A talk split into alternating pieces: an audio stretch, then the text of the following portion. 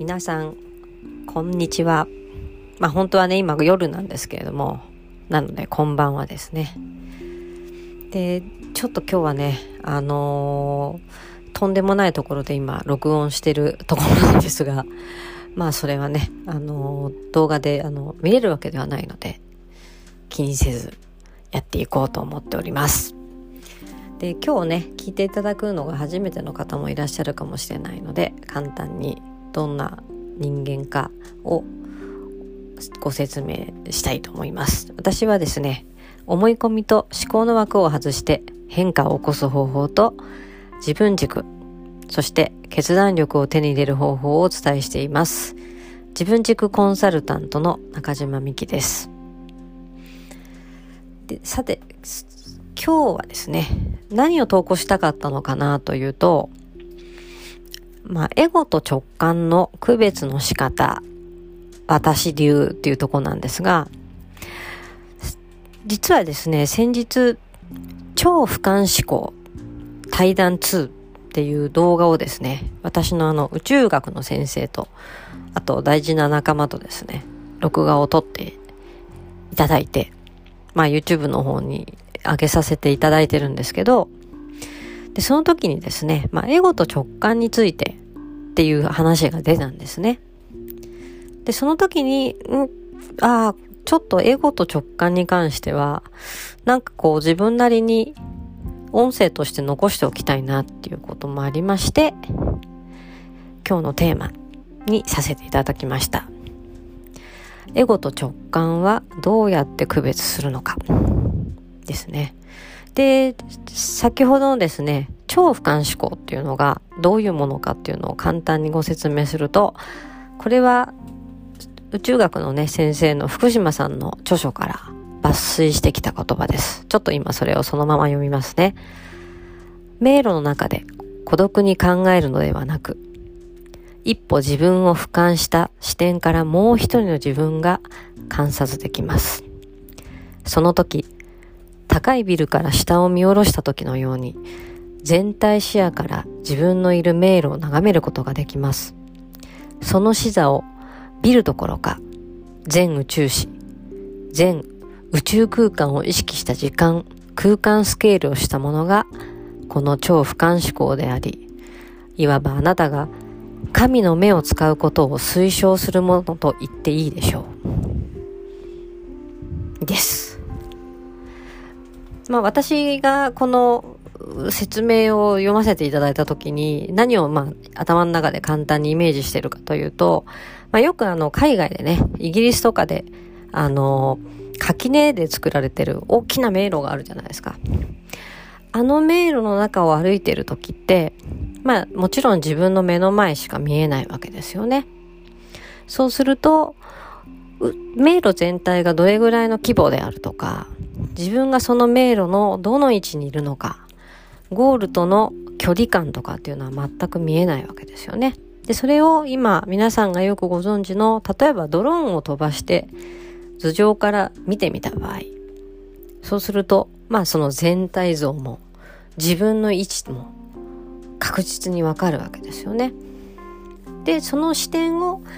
いわばその、ね、ドローンレベルではなくて、宇宙に飛び出しちゃって、もう地球とか銀河全体を見ちゃおうっていう、まあそういう視点ですね。で、この間のその対談で出た素晴らしい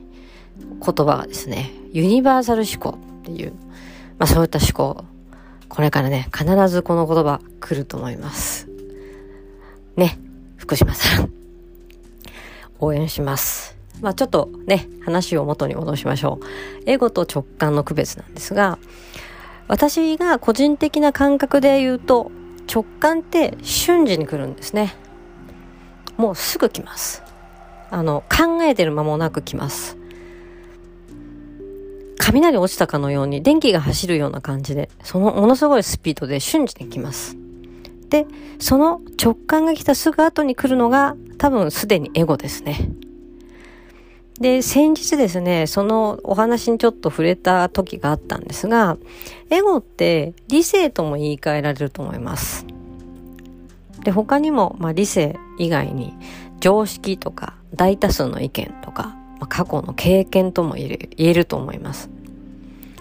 で、わかりやすい、まあ、例えで考えると、まあ、何か新しいアイデアを例えば自分で思いついたとしますよね。で、やりたい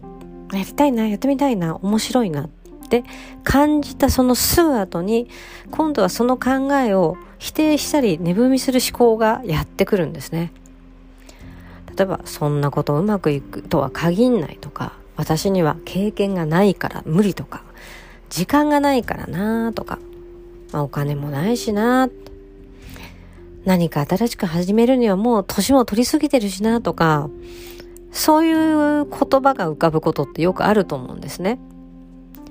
これが、いわゆるあの、エゴの働きかけだと思います。で、実際まあ、エゴって別に悪いものでも、それがあったらダメなもんでもないと思うんですね。で、エゴはまあ、基本的には現状を変えないように働きかけてきます。新しいことに自分がチャレンジして、まあ、傷ついたり、痛い思いをしないように自分を守ろうとする。いわば防衛本能ですね。ただその防衛本能としての働きは一部のことであって、多くはどんなものかというと、今まで自分が生きてきた中での、その間に耳に入ってきた、例えばあとはもう目から入ってきた、いわゆる一般的概念ですね。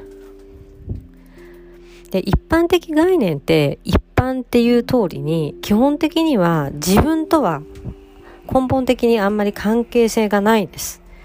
それは誰かの経験の結果だったり、まあ、下手をすると世の中をこううまくコントロールしようとするための作られた概念だったりします。でそんなエゴの働きかけ、エゴの声の方に意識を取られてしまうと、新しいアイデアを、じゃあどういうふうに、まあ、例えばじゃあ要領よくやろうかなとか、合理的にどうしようかなとか、もしくは、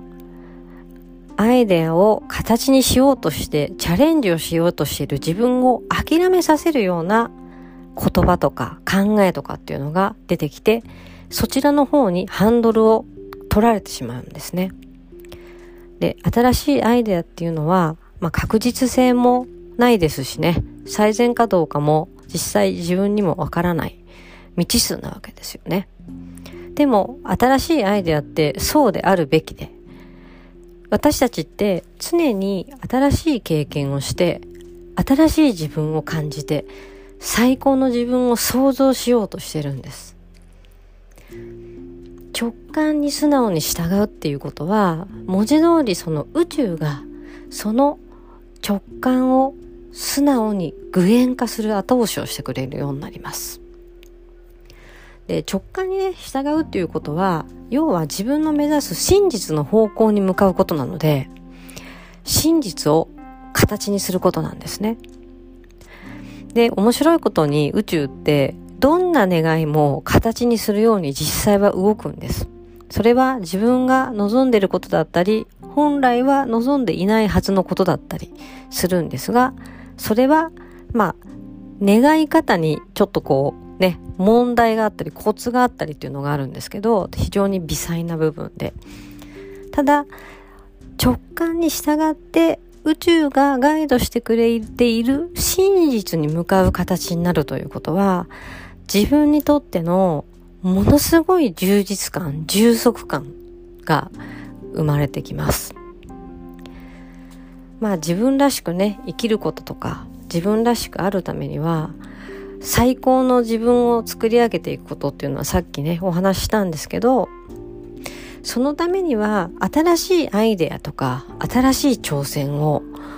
諦めさせようとするそのエゴの働きや、そうですね。まあ、否定的なね、考えとかに